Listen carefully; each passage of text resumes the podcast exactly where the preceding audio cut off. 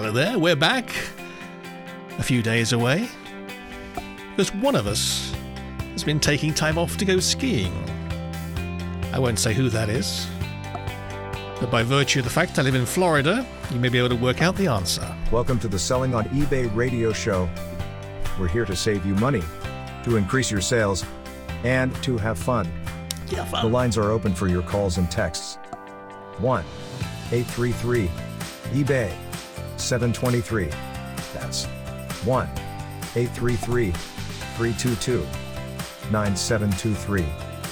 This is fake announcer guy saying, Here's Philip and Sherry. So it's uh, Philip Jackson and Sherry Smith, your hosts for the Selling on eBay radio show, a program that's about trying to make your eBay business more fun and maybe if you maybe more profitable and hopefully not too much uh, extra confusion, although sometimes we do get stuck on that as well. Uh, you can uh, be part of the show. You can call us or text us. 833 eBay 723 is the number. Let me introduce my co-host Sherry Smith, a um, full-time eBay seller based uh, over in Colorado. She runs a consignment business. Lots of teenagers working in her basement as we speak, uh, getting her goods out the door. And, That's how uh, we keep the fun going. There you go. And uh, I was going to say she goes skiing, but you probably worked that out already. Yes, we've had plenty of snow. Philip went full time on eBay over 12 years ago, and he lives in the swamps of Florida, which are actually quite beautiful with that dock not far from his back door. His nearest neighbors are the alligators, and he has never seen Star Wars nor sent an emoji. This is a great setting for a horror film. Who is this man? He must have been the lone survivor. There you go. From a from a fo- foregone era. Okay, uh, and uh, if you want to get in touch or find out more about us, we'll uh, uh, we'll leave you to do that on your own steam. Uh, the website address is sellsellsell.online. That's sellsellsell.online. And coming up in this week's edition of the program, we have Lots of shipping rate changes have just taken effect. We'll Yes, talk about that. yes. Uh, what used to be cheap is now expensive, vice versa, I feel. so that's going to be confusing. And uh, stand by, we are getting rumblings of a winter seller update coming in the next few days. Uh, so is that going to be good news or bad news? We'll try and uh, we'll try and find out about that. And how do you archive listings for reuse months or maybe years later? Hmm, tricky one, that one. And uh, Sherry's uh, still trying to figure out how to uh, factor in the uh, actual cost of shipping to her listings without pulling her hair out and going insane. We'll find out how she's getting on with that particular project. And our first six eBay predictions for 2023. Mhm. Okay, and uh, of course, your content too. If you want to take part, maybe there's something that you want to talk about or um, suggest that we cover, we can do that. That's uh, a simple case of calling us, text or voicemail to uh, 833 eBay 723. And with that, on we go with the eBay news. Yes, regional rate boxes are now gone, so switching to cubic is best is the best replacement.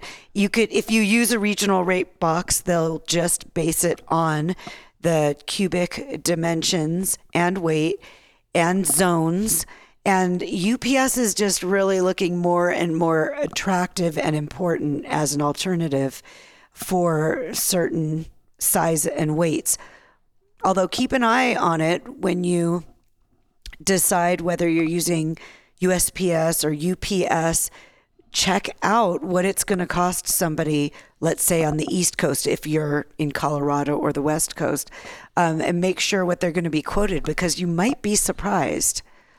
I, I, I, as a frequent buyer, because my business model is an eBay arbitrage deal where I buy on eBay low and I sell on eBay high, it is just amazing how many people just put priority mail down for like a th- 10, 12 pound package. Oh my gosh. And, you know, it looks great to them. But when I try and buy it and I'm the other side of the country, it's quoting the shipping at $38, $40 or something. And that just puts me off. And there's only so many people I can find the energy to email and try and correct the way they do stuff. I just don't buy it. Yeah, So- I have a rule that if it weighs more than three pounds or it's more than 12 by 12 by 12 inches, just do UPS ground as the first option. And I think that's more important than ever because I'm just seeing where priority mail for one pound is nine dollars and sixty seven cents just for a pound to the East Coast, for example, mm-hmm. from Colorado. Now, the interesting thing with the the regional rate boxes is that the the recommended solution, as you said, is to go to cubic pricing, but that is not currently something that eBay offers. So it's either a case of pay more or go off eBay and buy the label elsewhere. So that's one for you to uh, ponder on. If you have a solution, feel free to get in touch and tell us how you'll crack that one. Uh, Also, yes, you said you looked at the uh, increased rates. Any other noticeable changes? Because the uh, regular sort of annual Yes. price change from USPS has come through about the same time, right? A huge, glaring, and crazy one popped out at me yesterday because uh, one of my listers for a polo top had just put a pound for the weight and had selected USPS first class shipping. So when I went to ship it yesterday, I noticed that eBay was quoting $12.55. That's what they charged the buyer for first class shipping. And shipping it to them priority non flat rate was 967 but if you put it in a padded flat rate envelope it's $8.30 so the glaring thing is first class is a slower service. Your buyer will be given an estimate that takes longer to get to them and it's charging them almost $3 more than priority without flat rate and it's charging them four dollars more, more than four dollars more for priority in a flat rate. And we So spoke about this this, quite a while ago, and you you raised it, and we eventually figured out what was going on because what happened was that you were setting up your listings as being for first class mail, thinking this is going to look nice and attractive to the buyer. But the reality was that the buyer was being billed by eBay for priority mail, and we were trying to work out why they were doing that. And I think with a bit of experimentation, we discovered that if you have something that's between 13 and 16 ounces, eBay will allow you to list it as a first class package. But when it comes to charging the buyer, if it's over 13 ounces, they will they will charge them as a priority mail because what they're doing is setting the pricing along the retail USPS tariff and not the commercial uh, USPS tariff. And in the retail USPS world, first class ends at 13 ounces. So what they're trying to do is, I guess, protect sellers who take an order, let's say at 14 ounces, and march down the post office and try and send it first class, and then discover that um, they can't they can't get that rate, and uh, then they complain to eBay that the um, they've been ripped off and that uh, eBay's taken a bunch of money off them. The crazy thing is that this fee, this uh, cost for first class was more than priority. So they're quoting, they're, okay, I have to roll back a little bit here.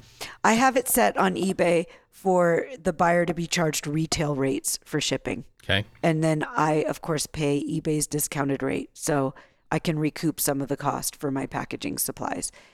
I don't have that set for UPS because then it quotes them double the, the rate. But with um, the post office, it's like a dollar thirty or a dollar fifty or something that maybe I make on shipping. However, with the first class set at a pound, I have never seen it be more than $10 and something. So with the increased rate change, they were actually you know I have to say they were going to charge me 12.55. So I don't know what they were going to charge um, the buyer, but it would have been more. So the bottom line is if you're going to put first class because you want it to be more attractive for the buyer because it's cheaper, make sure it's 13 ounces or less on your listing. And that Yes. you don't have it just set at a pound. And even even the retail price for 13 ounces is probably still a reasonably okay deal compared to like the commercial. Yeah, so you're not going to lose money or not more than a couple of cents by doing that, but it certainly allows you to then stay within the the first class uh, uh, price level for the buyer. Uh, also in the news, I see that uh, various sellers are reporting that uh, eBay is going after them for stronger, shall we say, proofs of identity than just uh, the old phone number. And I think this is being triggered by the fact that folks are now asking for payouts to be sent to a debit card, and I don't think it has to be their debit card. Um, and I think from eBay's point of view, this is a potential mm, fraud risk because it's much harder to get that money back if it goes to uh, the wrong card. So I'm hearing of people being asked for proof of ID in the form of I know photographs of driving license or maybe a telephone number that's not a voice over IP number or not a Google voice number or any of those sort of things that actually ties back to a a real individual paying a bill. So um, if you have experience of that, and uh, you know, let us know how that's been working out for you. We'd be interested to hear about that. Uh, also, Sherry, you went uh, and got a bit of inside briefing on what's going on with the new arrangements for shipping to Germany. Yeah. So I think we've most of us have heard about shipping to Germany. You have to be registered with this. Uh, I can't think of the word, but anyway, you have to register with Lucid and follow all of their requirements. So it makes you wonder well, what happens if I don't block Germany and something sells through eBay Well, and I ship to Germany? I'm just going to wait and see what happens. Me too. And it turns out that it doesn't look like eBay really has the capacity to monitor everybody at this point. They they just don't have that bandwidth. So if Germany comes to them and says you this person is shipping and it's usually if there's a lot of volume, um, you have to stop them. It's like a cease and desist kind of thing. Then eBay is required to uh, stop them from shipping to Germany anymore without getting registered. But it, it does kind of work like a cease and desist. You just kind of do it until you get stopped. And it's probably not going to happen unless you have a certain volume. And really, I think the law is more about a factory producing millions and millions of widgets and sending them off to Germany and creating a lot of plastic waste and that sort of thing. I, I don't think the likes of you and me sending a trinket to Germany is really what the law is designed to, combat against. Okay. So it's almost, it seems like we don't need to do anything at this right. point. So our, our combined strategy, it sounds like, is just we'll keep carry on, calm, keep calm, carry on. And, Don't block and- Germany and- necessarily. And, see what's. Oh, I don't sell much to Germany since the whole Euro crisis. To be honest, the whole German thing has gone dead on me. Pre 2008, I'd wake up every morning to an order from Germany. That's just never come back after the the whole Euro business. But there we are. All right. Uh, and also in the news, uh, well, it's been news, but the current stuff. Uh, stand by. Your eBay 1099K should be with you soon. I think they usually try and get these out by the end of January, so maybe, maybe just in a few days' time you should get that. More importantly, uh, it's a case of looking at the CSV file, this Excel file that they that you can download that shows exactly how they calculated that, and how their calculations may be different from the ones that you've done. Um, it's always a bit of a mystery and a surprise as to how that document's going to look and how the spreadsheet's going to tally compared to you know your own version. But uh, we will get ours and report back in due course as to whether we think they've done the right thing there. Uh, but um, yeah, stand by. Any any time in the next few days, they should be issuing those. And uh, strange happening with Royal Mail. Their as of January 16th, their post was still on hold. I don't know if it's been resolved since then, but uh, due to a ransomware attack. So, you know, mail is just piling up. They've requested shippers to hold outgoing international post. Um, wait, who does this affect the most? Buyers who are there waiting for their I think it's the international outbound from the UK to other countries, Okay, more so than incoming. I think I have an express mail going in at the moment, so we'll see how long that takes. I haven't seen any obvious delays as yet, but uh, I don't know. Plus, everyone's in England's on strike at the moment, by the way, including the posties. So, Oh my uh, with various actions going on. It's a long story. Uh, so, if they don't get you on the ransomware, they'll get- get you on the strike. So, um, it could be a bit messy uh, for the next couple of weeks. So, just Well, so you at least I know what to tell my buyers in case they're not getting their package for a Yeah, they'll, they'll know about that. All right, so that's uh, strange stuff. Uh, you might ask why they got themselves caught up in that, but that's a whole different radio show. All right. Uh, also, there was an item on a, a recent uh, community chat on the eBay website, and uh, someone said that in their experience, they had had success using the, you know, those USPS self service scan machines that sit in some of the larger post offices where you can uh, trot up with your parcel and it'll scan the barcode before you pop it in the sort of bin thing uh, to have it accepted. And as far as eBay is concerned, their view was that was accepted as proof of on time shipping for the purposes of not getting a late shipment ding. I went down to the local post office. We had like a three day postal postal holiday weekend the other day, uh, so I thought that'll be a great time to test this out. I don't want to be late with something just to prove a point, but I thought I'd go down there during the weekend, do the scan, and then just see what it reports back on the eBay systems as the acceptance date because then that'll tell me broadly, I think, whether it works or not. Of course, that was the time when the thing was out of out of order. The machine seemed to have crashed, Oh, and the, no. whatever version of Windows it's running seemed to be very, very confused. Uh, so that uh, attempt uh, got aborted. So I will try again that uh, in the next uh, few days and see how we get on with that. See if it does show up. Well, thank you for braving the post office to experiment for us. Yes. Well, I was just thinking, you know, if it works, let's say you've got, because I've had this before. I've come back from a trip and my flight's been massively delayed. I thought I was going to get everything out that afternoon before. Uh, before the cutoff, and you know, flight got diverted. I get back at seven, eight o'clock at night, and it's really hard to get anything out at that point in time to meet that day's cutoff.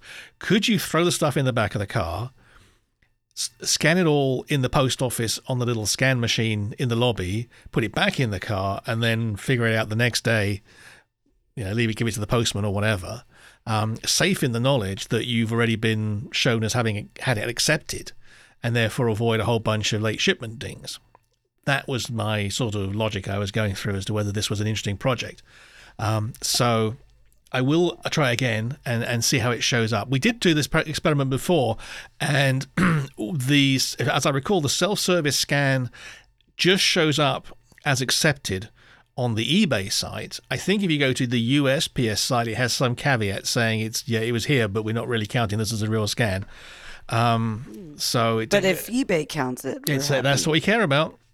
yeah. So it could be a, a get out of jail free card if somehow you miss you miss a shipping deadline and there's still time to get down to the post office before midnight, probably Pacific time, uh, to get that scan done, and then do your best to try and sort it out afterwards. But who knows? We will do some experimentation and get back to you. Also, so sales history and order history is now two years. My prayers have been answered. Ah, I, I, you know, I have a client who will give me items to sell, and then two years later, or within a couple of years, she'll give me, and I'm like, I know I have listed this before, and I know I've sold it before.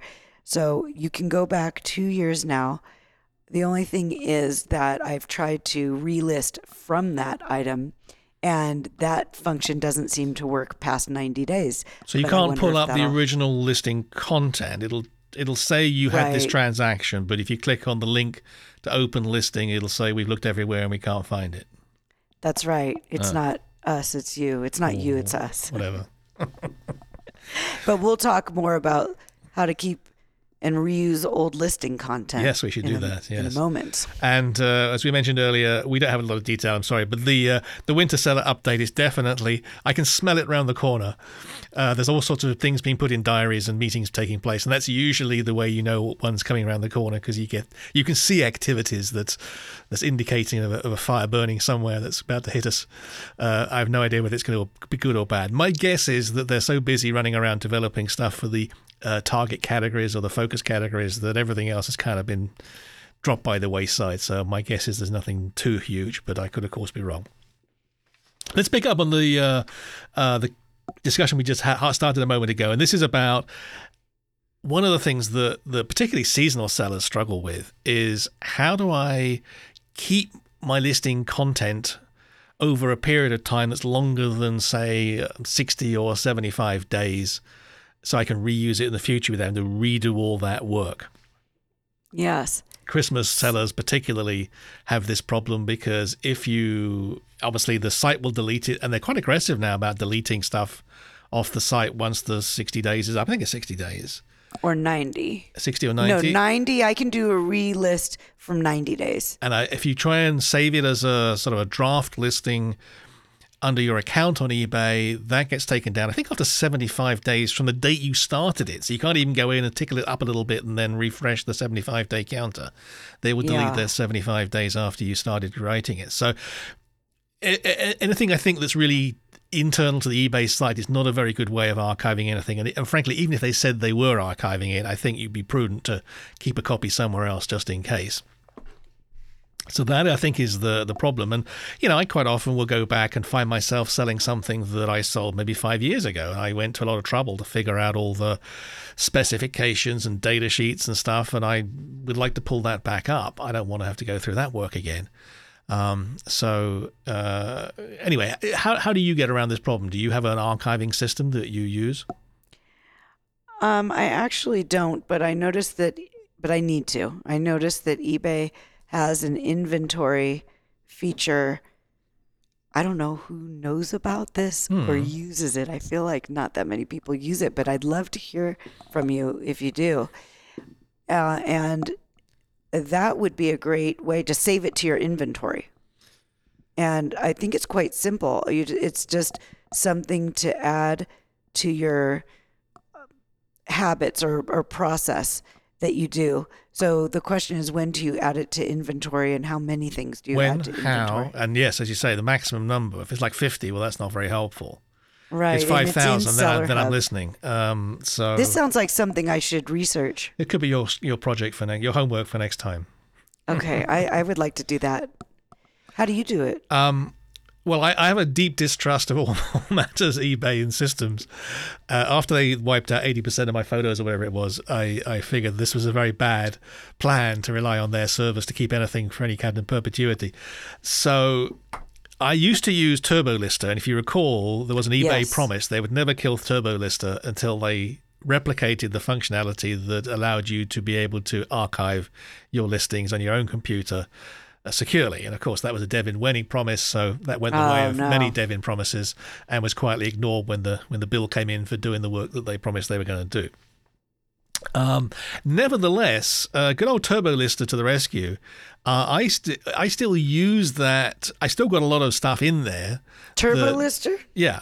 Uh, no, I, don't, I can't- I can't keep putting stuff in there, but I've got a, I've still got loads of stuff um, in there that that I sold Oh. years and years and years ago uh, that I can access. So what I did was when TurboLister died, I was looking for a replacement application.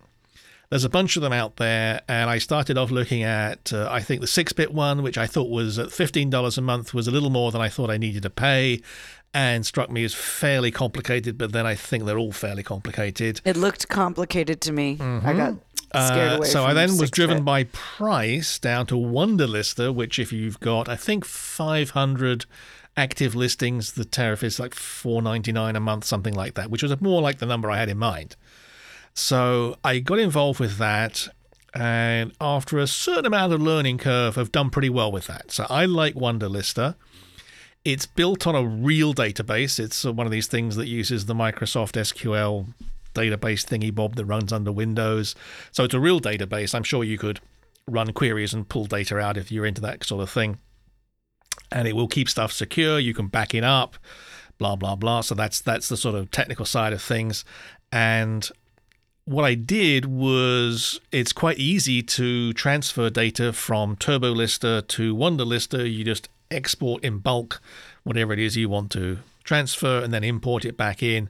And it seems to work okay. It might lose the images, but that's not the end of the world. Um, so I did that. I pulled about, I think, the last two years worth of work out of TurboLister because I didn't want to have thousands and thousands of items in there because it kind of gets unwieldy. And I thought two years would cover pretty much most of my relists. And then if there's something that goes farther back than that, I will export a single item and then import that as a single item on an individual case basis if I think it's worth the effort. It's not that difficult. Now, the interesting point here, and you're probably screaming at the radio going, well, that's all very well, but I can't get back into TurboLister. It's locked me out. Uh, and the problem is that TurboLister, to actually log into it again, it has to access your um, eBay account every now and again to re authenticate itself as being, I don't know, whatever it does. Anyway, so if you're having problems trying to log into TurboLister to be able to access all those datas and export them as, as CSVs, here's what works for me. No guarantees it's going to work for you, but uh, I, I think it might. Now, the thing to bear in mind is that TurboLister is built on a lot of components that we, the, the Microsoft shipped with Internet Explorer. So that's the key. Mm. To get TurboLister to allow you back in, you fire up Internet Explorer. So bad news if you deleted it because Microsoft said you delete it. Uh, you, you, can probably still download it, or you can go to an old machine that still has it, and log in to your uh, eBay account with Internet Explorer. Um, once you've which you can do, you'll get tons of warnings saying Internet Explorer is now deprecated and you have to use Edge and all this other stuff. Ignore all that stuff; it works fine. So get onto Internet Explorer, log into your eBay account, and then try TurboLister again. And TurboLister will then piggyback on the authentication that you set up using Internet Explorer. And at least for me, it allows me to fire up TurboLister, and then I'm golden because I can go back into all those different, you know, archive stuff, and I can pick out something I want to do, to duplicate. I highlight it. I say export selected, CSV file, and then I import it into Wunderlister as a single import. Um, I'm good. Wow, we won't ask you how you discovered this. Just grateful that you don't did. know. Um, uh, I've, uh, people say, what what skill do I need to be a good seller on eBay? The answer, number one answer, I think, is figure out CSV files and Excel because you're going to be using lots of that stuff. Yeah. And here's an example. Um, anyway, so uh, that's how I do it now. Everything going forward, everything is is up in the Wunderlister database, and there's a function there to back it up, and then I can I can email the backup file offsite or into the cloud, whatever I want to do with it, um, uh, and therefore I don't lose that that data. But anyway, uh, it's it's an important thing if you are in the business of selling the same sort of stuff over and over. And as you may have heard before, my general advice is yes, that's a really good thing to do because then you develop expertise and track record and experience, and that begins to ripple through into higher prices if you play the game right. So yes, uh, that's that's handy. Yeah, thank All you. All right then. So there we go. Uh, if you have a better way of doing it or a different way of doing it, the, the, I guess the challenge is how do you archive stuff securely and then pull it back fairly easily if you need it and find it and that sort of thing. Uh, there's a million different answers, I, am sure, but if you have a good way or a good application or a experience using something else, then uh, do let us know. You can get in touch. We've got a website uh, that is sellsellsell.online, sellsellsell.online. Okay, in uh, a minute, uh, we'll talk about uh, predictions for 2023. Okay, so Philip and Sherry clearly aren't experts. Yeah. We need your help. Will you be a guest on the show? Is there something about selling on eBay that you can share? We'd like to have you join us. Contact us. www.sellsellsell.online. That's www.sellsellsell.online. Thank you for being part of the show. Okay, on we go.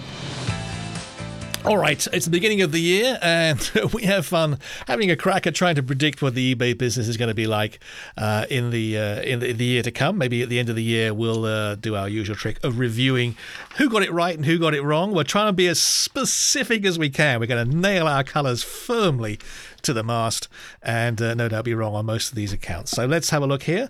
Uh, I've got we're going to do six each, six things that we think eBay will happen to eBay related to eBay in the next 12 months. Uh, let's see how many we can get right. Okay, number one from me here. I'm going to give you my six, and Sherry's going to give you her six next time. Uh, number one, eBay Cash Crunch. I think that given that the pandemic has not maintained the same level of purchase activity as the peak, that eBay still needs to basically buy market share that it lost in its key categories, that it hired a bunch of people when the things were going good, that they are careering towards probably a cash crunch. I think the early signs are there because if you look at the number of hiring vacancies they have in the US, with like 450 something, I think at the peak, it dropped down to 100 and something. I think we're down to 60 now, although that might be a time of year issue. Um, they've obviously turned back the throttle a little bit on that one. Uh, but if you look at just about everybody else in the tech sector, whether it be Spotify, I think the other day, Amazon, Google, mm-hmm. you name it, Uncle Tom Cobley and all, they're all sort of basically taking five, six percent out of the management, uh, you know, the general general staff uh, thing. So I'm going to say that I think it would not be surprising at all during 2023 to see maybe a 5% headcount cutback um, within eBay, probably last in, first out, because that's the way they usually do it. They still have a whole bunch of people called the, the EWF, the eBay workforce, or something like that, which is people that aren't on permanent contracts. My guess is they would also be in the crosshairs of such a, such an activity. Sorry about that, but that's just I think um, uh, perhaps uh, the way it may go. I think what will happen then is that the non sort of key focus developments will probably get delayed a little bit. So, you know, there were that, that multi user account access, I think they call it the MUA yeah. project. There's like 10, in theory, 10 use cases that they're supposed to be developing. They promised them all for the first year, and they managed to get one out, squeaked one past the line. I think uh, by the deadline. Well, I think those sort of things that may you know may end up being pushed out indefinitely. Um, also, given the cash crunch, I would imagine that whatever plans there are to jack up the fees, that will accelerate. And my guess is that they'll try and find additional stealth ways of raising the fees without necessarily increasing the sort of official final value fee. So, an example would be I would not be surprised if the minimum bid on promoted listing standards was up from it used to be one percent now two percent. They could jack that to three percent and claim that wasn't a fee increase. That was just a the benefit of enhanced visibility that they're putting in. Blah blah blah. So stand by as always for more fee increases, and and also again as part of that, the page layout will further compress the tiny space that's left on the page for the organic search results to make more space for promoted advanced or promoted standard. So there you go. Cash crunch number one. Cash uh, item number two prediction eBay Open this year will be a hybrid now, the last two were totally virtual, and before that, they were all in person uh, at uh, in, in Las Vegas or other places. 2023, I predict a hybrid event. I think they'll shoot for 8,000 uh, virtual attendees, maybe 2,000 in person attendees. Whether it is in Vegas as a single event or somewhere else as a single event, or maybe they would split it up into four or five sub events where you go to the nearest one and they kind of connect them all together electronically. I don't know. If you want to pick, I'm going to go with Vegas just because I think it's a standard formula. They know what they're doing and they might feel that this year it's worth the investment. It's not a cheap thing for them to do, but um, whether they do that every year going forward, who knows? Um, they've the last couple of um, eBay opens, they've gone in a couple of different directions in terms of having sellers present stuff. The 2021 uh, sellers were asked to volunteer and come up with ideas, and then in 2022 they went out and approached sellers, Sherry being a good example. Uh, trying to target people that had maybe a, a social media profile already. I think that it's difficult to compare apples to apples because they had different people working behind the scenes, kind of prepping the sellers. I think the view the view was looking at the feedback that the having the sellers that were talking about content where they really knew uh, they knew a particular th- uh, subject in depth, I think rated better than picking people that were just popular but perhaps had less depth of knowledge about the subject. Um, that's kind of based on a couple of conversations, but I haven't seen the figures. So uh, my guess is the drift will be towards back towards a little bit more content driven rather than trying to pick celebrities. And I thought the presentations with the so-called sort of media, social media people were doing it were not as strong, but they didn't have the same prep behind the scenes. I don't think as they had previously because Audrey Tracy, who was doing that, left, so that was a bit of a hole in their organisation, and she did a lot of work um, with the seller presenters that particular year, that was 2021, um, to to knock those presentations into shape, which they kind of skipped a bit in the, the year after. Anyway, so eBay Open 2023, 10,000 people, hybrid event. That's my prediction. Prediction number three. Uh, we kind of talked about it. I think international, huge push for international, because uh, despite the fact they've they've shut down a lot of their overseas operations and uh, sold off a few countries, uh, actually they've now figured out that going international is easy money. Uh, it sweats assets you and skills you already have, and it makes a lot more sense than trying to grow the market and hire new sellers domestically. So this is going to be the push for 2023. Uh, it, it, goes straight to the bottom line. The, the heavy lifting is done by Pitney Bowes. So stand by to be opted into international selling, even if that's not in your wheelhouse at the moment. Um, the emails are going out, and I could imagine that very soon that $150 limit for the new eBay international shipping will be lifted way higher. Um, and it would be quite conceivable they would start target. They, they know obviously what we sell and what kind of return rates we get and our average selling price. And my guess is that folks that have high selling, uh, high ASPs, high average selling price, and low return rates will be swiftly uh, in, in, adopted into the uh, the new international system to try and get those guys uh, to get international sales. And obviously, um, they would they protect the seller by basically making it look like a um, a domestic sale with no returns accepted. So who wouldn't want to do that? Yeah, I'm voting for that one. And you and you, uh, Sherry, have been recipient of such a message fairly recently, I think. Yes, I received a message that I will be included in that. I haven't seen it happen yet. So, uh, reasonably safe bet. But also, as part of that, now what's also happening is all these countries and uh, uh, places like UK, France, and Germany are, are, coming up with their own little rules about importing. We talked about Germany earlier. France has got one about. Um, the ability to repair stuff and take it back when it when it hits end of life. UK is coming up with their own form of standardization and stuff because that the European rules will no longer apply, blah, blah, blah. So everybody's now coming up with their own protectionist kind of import rules. And um, eBay will come up with fixes for that because they don't want to lose that business. So uh, you will see a shift towards eBay becoming the sender of record for these items and being the sender as far as the documentation is concerned which is good for you as a seller because that's one thing you don't have to worry about. And the stuff we were talking about Germany, probably won't be an issue in the long run because eBay will just handle that. They'll pay a big lump of money and everybody will be, get to ride for free. Nice. The only thing that I think uh, may come back as a concern is that eBay is now handling will handle the returns for these international items. They will not go back to the original seller. So you've now got a situation where the returns are coming back to an eBay warehouse, being loaded onto pallets, and then auctioned off to other people for resale.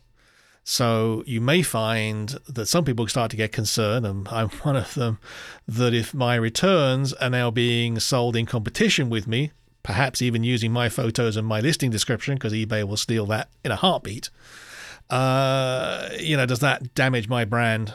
Um, I don't know. We'll tackle that when we get there. Interesting. All right. So that's the international. Let's go back to domestic. This is number four prediction domestic shipping. Now, the, the, the whole free shipping push on eBay's kind of gone to the back burner now. I don't see it so much from them. You know, they used to say, well, it's the industry standard, everybody's got to do it. If you don't do it, we're going to penalize you. They've kind of gone soft on that. And paid shipping seems to be much more acceptable and certainly more common. But uh, uh, as you were talking about earlier, one of the problems is that actually, in real terms, I think the cost of shipping has dropped quite a lot, and particularly UPS, with the elimination to eBay sellers of the residential surcharge, is now looking to be competitive with, if not better, than um, USPS priority mail, particularly with the regional yes. rate boxes going away. So you've got this huge gap opening up between the paid shipping price on eBay, which most people leave set at the standard carrier's list rate, and the actual cost to the seller. I mean, a factor of two is not uncommon. And I think that's now putting a brake on sales. And as I said earlier, oftentimes I see something I want to buy, but I'm not paying $40 for a six pound package to come to me. And I, I just lose interest in trying to negotiate with people, explain to them that this is killing their business. I mean, just don't have time. So I think that 2023 eBay is going to tackle this one way or the other. And I think there's a couple of things that might happen. Firstly, they might allow some middle ground because right now, when you list an item, you say, I'm going to put the shipping, if it's paid shipping, at the cost to me or I set it to the retail price quoted by the carrier. There's nothing in between uh, unless you start adding handling charges. And the reality is that I think a lot of people would want to say, well, yeah, I don't mind charging the the actual cost plus, let's say, 20% plus $2, something like that, some sort of little formula that at least means that you're getting the fees back. Uh, so what's that? Maybe you know 10%, and um, the cost of a box and some packing material, that that sort of thing. So if I can break even or close to break even, I'm probably happy. Uh, I don't need to be greedy and try and double it because that's just going to put people off. So, so that's a middle ground options, and I just think they're going to have to do something like that. Um, Otherwise, it's just it's just out of control. From a point of view as a buyer on the platform, it just puts me off, and I don't buy stuff that I would otherwise buy. Now, yeah. it might be the other the other thing they could do, either as or in addition to that, um, is some kind of ranking in best match based upon whether the shipping is reasonable or competitive with other people. They've got the computing capacity now to say, well, an Acme 2000 widget, everybody else is shipping it for $10. If you're asking 25 that's that's much less likely to convert. We're going to push you on page five of the results and not page one. They, they can do that if they want to. It's not, I think, uh, explicitly part of the best match ranking algorithm at the moment, although probably if it's excessive or you have horrible.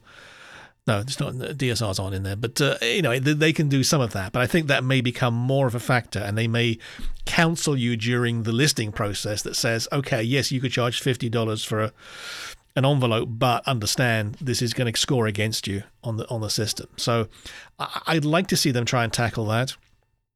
I think they'll do something. Uh, I also think this whole business about this cubic uh, priority mail pricing is going to start to bite them soon if they don't fix that.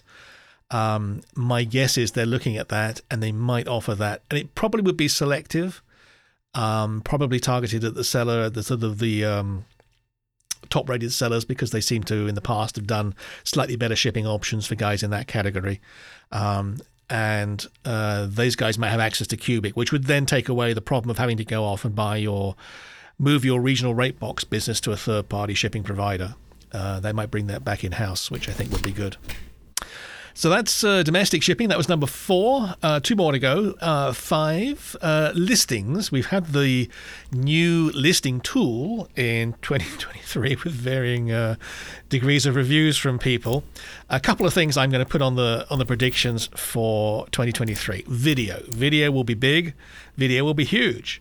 Uh, video will be in listings, uh, in the main listings, and the whole thing about uh, you know this live, this eBay live will for certain people in certain categories go crazy in 2023. Uh, you probably heard us come back from that Boss reseller remix in, in Las Vegas. And when you sit in the room and you see these guys doing it, you can see, okay, just imagine I, if I had 20,000 social media followers, I could drive enough people to this event if I had some interesting stuff. They'd be bidding against each other. And it would create a whole new hype that we don't have right now. Yeah. Uh, so I think that's going to be big. I think, you know, your listing room will now be a video studio. You have a little corner with nice lights and a little, you know, desk or something, and people will put in money into that, and they will do scheduled listings at certain times when their fans can turn up and see what they have for sale. So listing will be huge, and. Uh, I think last time we were on, we recommended that you check out a presentation that was being uh, organized by the eBay Chicago meetup group on artificial intelligence in listings. And having seen a demonstration of what the AI machinery can do, it is a total game changer. It, it just, I was hoping to, for this uh, edition, uh, give you a sample, but all the AI platforms are maxed out. You can apply for an account, but they won't they won't give you one. So I'm in a wait list. When I get that going, what I'll do is I'll pick one of Shari's listings I know nothing whatsoever about. I will ask the AI bot to write the description. I'll read it out, and you see if you think it's any good or not. Because I think you're going to find it is uh, it's pretty impressive. I think AI is going to be huge, and it's difficult to understand till you see a demonstration of it. But when you see a, a an AI bot, and you say, create me a listing for 200 words on the Acme 2000 widget, and it comes back with a perfect listing. just everything you need to know. What it does, it goes off to Wikipedia, it goes off to manufacturers' sites, it goes off to other seller sites, it does all sorts of things and says, This is all the data, this is the way it's presented, these are the points that come up most frequently as the selling points. It can look at reviews, good and bad, and it figures out exactly how to pitch that product. And if you say, Write me an 80 character title and give me eight bullet points, it'll do that as well. Wow. And and it looks indistinguishable from a, a good, well informed human, and probably a lot better than a VA in the Philippines doing the same task. And it'll do it in 10 seconds. wow. So, and I'm thinking this is this is a game changer. You know, if I would not be surprised if eBay were to start testing a feature as part of their online listing thing, and this is why they've tried to get everybody onto a common tool because it's much easier for them to add new features and to, to do it as part of interactive online process. Would you like us to suggest your listing body? And you say yes, sure, no obligation, and it comes back with perfect, perfect listing in like five seconds. Built into eBay. Yeah, just part of the flow. Why wouldn't you do that? It's out there. It could, you know, the, problem, the only problem is all these AI machines are now maxed out because everybody's everybody's gone crazy trying to figure out this is this is like free. I don't need to hire anybody. I can just have it do it automatically. All these people I'm employing, I don't need them anymore. Who who presented this? Um, uh, the, the the colder ice guy, John. I I forget get the guy's name. We, we we plugged it on the last edition of the program. It was um but he was with eBay. no, he's uh, like a he has a he's an online seller, does a lot of online uh, presentations and talks and things. Hmm. Not recorded, so you had to be there. Mm-hmm. Uh, anyway, and, and it was just it was fascinating, and it, but subject to capacity, it, it would be to my mind very easy to have it do it. Now there's a caveat that you have to take responsibility for what it writes, and you've got to proofread it. Mm-hmm. But you know, it it was it was scary good. It was scary fast, and the only question I have is what happens. You know, what's the doomsday scenario? Because you've got AI creating content, and you've got another AI, AI bot doing my the other guy's listing who's now looking at your listing, which is created by AI. So it's like a snake eating its own tail. Um, You know, w- what point do we end up with just garbage going round and round in circles? But anyway, and even if uh, eBay doesn't make that part of the workflow, I think any sharp seller is going to be doing that themselves, just cutting and pasting stuff from a window back into their listing. There really isn't any reason not to do it, or at least to do use that as a start point. And and Yeah. 2023 has been the year when you go, this is a no brainer. I'm going to do this all the time. So video and AI listings. with the barcodes. yeah, you can just scan a barcode. Just get a just Okay, get a so it's if you have a barcode. no, no, anything. You just type the title in. Just type the what it is. Acme 2000 widget revision D, and it'll go off and it'll find it and it'll figure out what you've got. Now, making it wrong, but it's it's it's it's probably going to have a if it's if it's searchable online, it'll find it. Antique cuckoo clock, eh, less so. Okay. But even so, that it'll probably come up with a pretty good. You know what's not to love about a you know cuckoo that comes out of a clock every hour, and you know you, you, it'll find stuff, even if it just and it may not quite match the one you have, but it's going to do a pretty good job Okay. and just cut the bit out. An that you think- idea from one of my. So that well, our little challenge is to try and do a better job of being you than you. I thought we'd do that as a segment on a, on a show as soon as I can get onto the machinery. Anyway, getting us off topic here, but that's that's listings. So video and AI, uh, and lastly, just for grins, uh, where are we going to go with the uh, the cyber stalking case against eBay? My money is on an out of court settlement uh, by the Steiners. Now they're going to have to, they're in the process now of rewriting their complaint, but because there weren't uh, criminal um, trials. I don't think there's a lot more information for them to work with. I think all the juicy information is sitting in a safe in the offices of eBay's attorneys. They're not going to get access to that. I don't think they've got it's thick enough for them to get it to trial. I don't think the C-level people are going to be in the dock or depositioned. I think it's going to be an out of court settlement.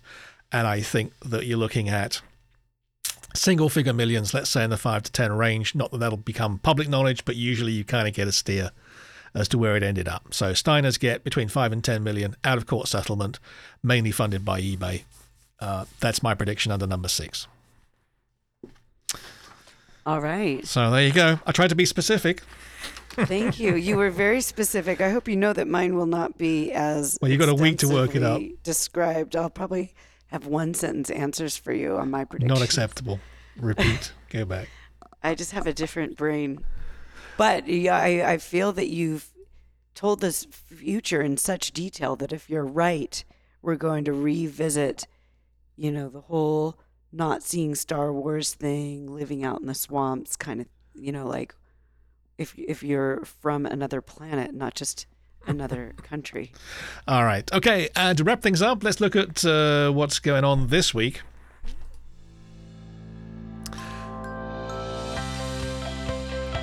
Sherry's mic seems to have died on us. I'll do this then. Okay, we've got uh, the new supplies coupon uh, coming up. Uh, if you want to go buy some more boxes or whatever, uh, that's uh, now available to you. Uh, also, if you're in the Orlando area, please do join us. We're having a, a meetup for eBay sellers. that's this coming Wednesday. That's the 25th. So if you're a subscriber, maybe you get this in time and uh, it's taking place at Firebirds Bar and Grill, 5:30 Wednesday, 25th in the evening. Look forward to uh, to seeing you there.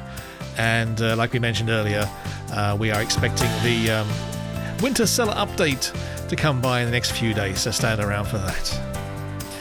Anyway, that's about it for this week's edition of the program. This is Philip Jackson saying thanks ever so much indeed for uh, joining us. And don't forget, you can find out uh, about us and stay in touch at sellsellsell.online and Thanks for joining us.